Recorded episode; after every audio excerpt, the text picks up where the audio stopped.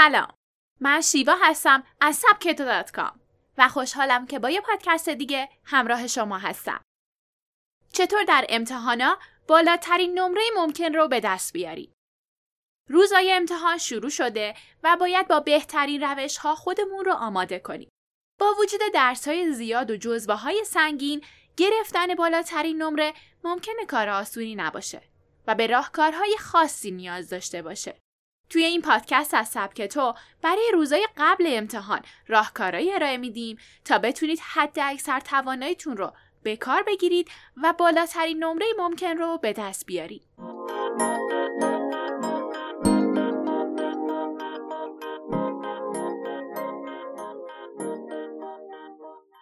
چند روز مانده تا امتحان.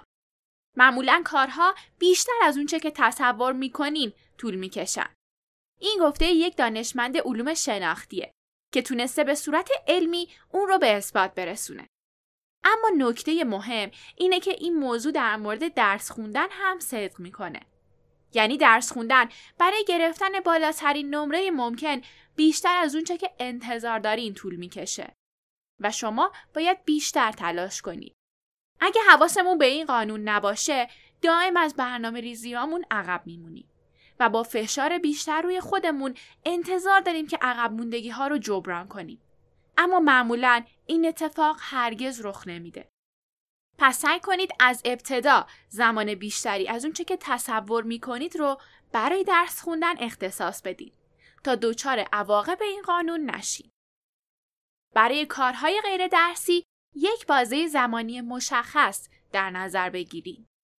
بالاترین نمره ممکن با انجام کارهای غیر درسی در تضاده. پس کارهای جزئی و غیر درسیتون رو مشخص کنید.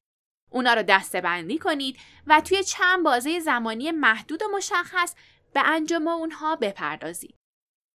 به این ترتیب بازه های طولانی تری برای درس خوندن و استراحت دارید. از طرفی سعی کنید بازه های درس خوندنتون رو به ساعت های ابتدایی روز اختصاص بدید که حد اکثر توان و انگیزه رو دارید. چرا که منابع اراده محدوده و اگه صرف کارهای غیر ضروری بشه باقی مونده اون برای گرفتن بالاترین نمره ممکن کافی نیست. یک روز قبل از امتحان بیرون از خونه و در حین پیاده روی نکات مهم رو مرور کنید. اگر هنگام مرور با مبحثی روبرو شدین که خوب متوجه اون نمی شدین برای مدت محدودی کتاب و جزوه رو کنار بذارید و به پیاده روی کوتاهی برید. در حین پیاده روی دوباره به مطالب فکر کنید.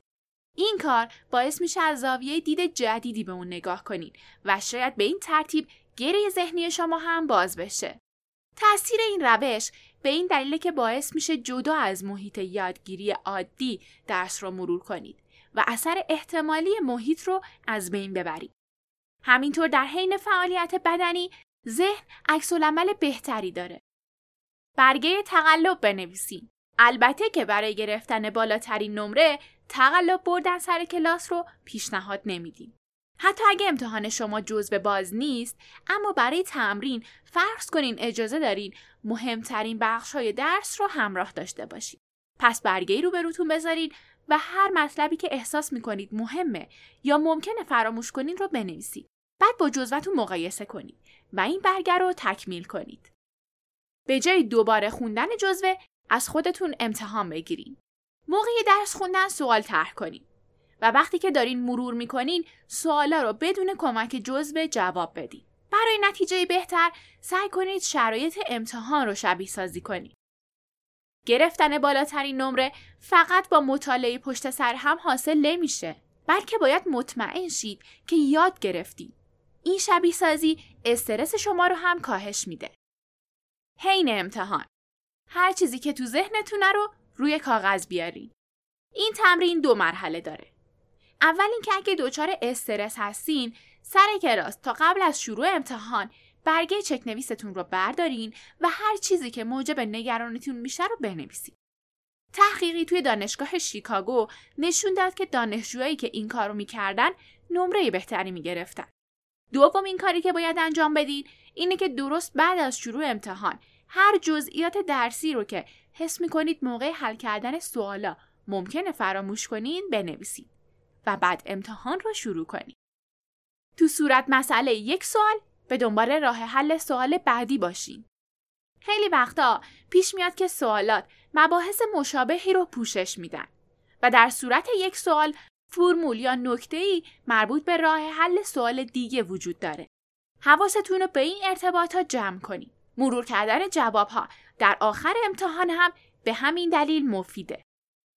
اگه نمی‌تونین سوالی رو حل کنید، خودتون رو توی محیط درس خوندن تصور کنید. تحقیقات نشون داده یادگیری وابسته به زمینه و محیطه. پس اگه توی کتابخونه درس خونده بودین، جزئیات اونجا رو به یاد بیارید و خودتون رو اونجا تصور کنید. این تصور می‌تونه به ذهن شما توی یادآوری مطالبی که توی اون لحظه خوندین کمک کنه. البته باید دقت کنید که وارد جزئیات مربوط به محیط یا خاطراتتون نشید و تمرکزتون رو روی سوالا از دست ندید. ممنونم که با من همراه بودید. امیدوارم همگی امتحانای خوبی رو پشت سر بذارید. پادکست های بیشتر سبک تو رو از کانال تلگرام ات سبک تو کام دانلود و دنبال کنید.